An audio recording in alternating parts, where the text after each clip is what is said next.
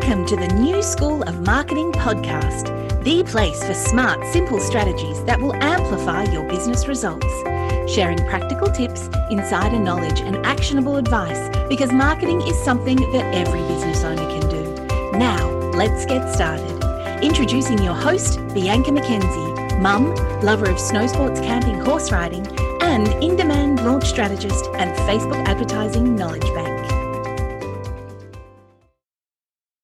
Hey, welcome or welcome back to the New School of Marketing Podcast. I'm so grateful to you for tuning in.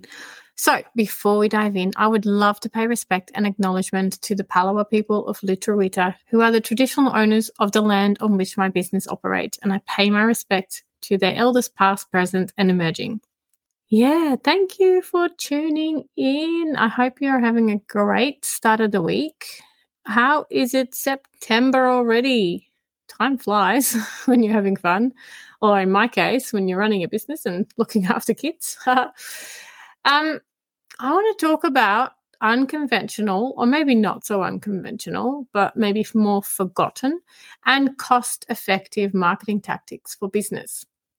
So we're all familiar, really familiar with social media marketing and websites, but that's not where marketing starts or ends. There are so many ways to market your business, and I'm definitely not advocating to use all of them. Um, but I do want to talk about less used options or less forgo- or most forgotten options that can be just as impactful and effective. But so many people overlook them because they go for the shiny things like social media.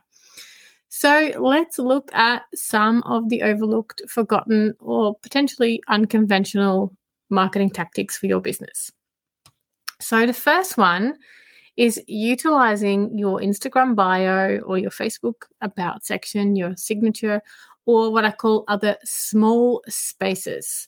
Um, we get given quite a few marketing tactics these days. There's social media, there's websites, podcasts, blogs, email marketing, and so on. But often we seem very focused on the bigger stuff, and we basically forget about the little things. So think about your email signature. Are you using that small space as a marketing opportunity? For example, you could add a link to your free lead magnet in your bio. Oh, sorry, in your signature. Or you can add a link to your podcast or your blog, or you can even ask people to book in for a quick call if you really wanted to.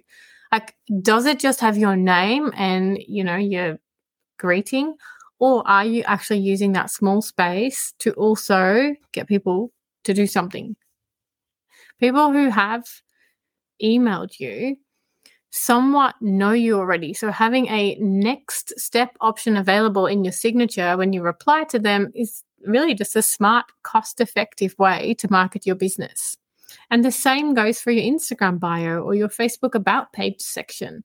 Are you actually using this space to showcase your business, give people essential details, plus tell them the next step? I've seen so many bios where the space is not fully utilized and honestly just wasted. It's a great opportunity to tell people what you do, who it's for, and how to take the next step. And if you're not sure what to put in your bio, because I know it's not always easy to come up with something yourself, then go scroll around and look at some other business bios to see if you get some inspiration. Because utilizing the small marketing spaces we get given is something that many people overlook. So go on a bit of a hunt and see where you can get creative and use the space. The second one I want to talk about is user-generated content. So user-generated content, or U G C, is reasonably self-explanatory. It's content generated by the user, or in other words, by your buyers. And it's used quite a bit in the e-commerce space because it lends itself really well to that. But it could also work for other industries, even if it is not that visual. Um, user Generated content can be images, videos, reviews, testimonials, or even a podcast or a blog.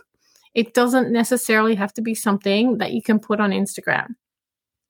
So using content generated by your user, your buyer, or sometimes even your employees, really helps with engagement, it helps with relatability, and it helps with conversions. And using content generated by your users shows a level of authenticity, and it helps buyers trust your brand more. And I get that you can fake it. You can just ask someone. Um, but I wouldn't do that. People are really smart and they will find out. If you want to use user-generated content but don't have any from your customers, then you can get an employee to create some and just be transparent about it. User-generated content is more cost-effective than hiring an influencer. Besides, it also creates a much higher level of trust because ultimately people buy from brands they trust. And it's kind of like modern day word of mouth. So start asking your customers to create content for you. Maybe give them an incentive to do it. Um, another one that I want to talk about is co-creating webinars or workshops. So partnering with other business owners to create webinars or workshops means that you can actually leverage each other's audiences. And sometimes two are just better than one. And in this case, it can help you build authority and get in front of more people. Co-creating things brings strengths together, both of your strengths. And it means that you're working with someone who is in the same industry, in the same space, but doesn't directly compete with you. So, for example, for my business, I could co-create something working with a social media manager. It means that we bring our strengths together. I bring my Facebook advertising strengths. The other person brings their social media strengths. We can create a webinar or a workshop together, and we have a similar audience. So um, I can get in front of the other person's audience, and the other person can get in front of my audience. And I don't know why not more people do this, because it seems like much um, easier way in a way. Plus, again, when you run a workshop or a webinar, you are interacting with people. Um, you are building that connection, and people buy from people they trust. So, yeah, start bringing your skills and your groups and your people together um, by partnering with someone. Okay, so that is three overlooked, unconventional sometimes, but very cost-effective marketing tactics for business.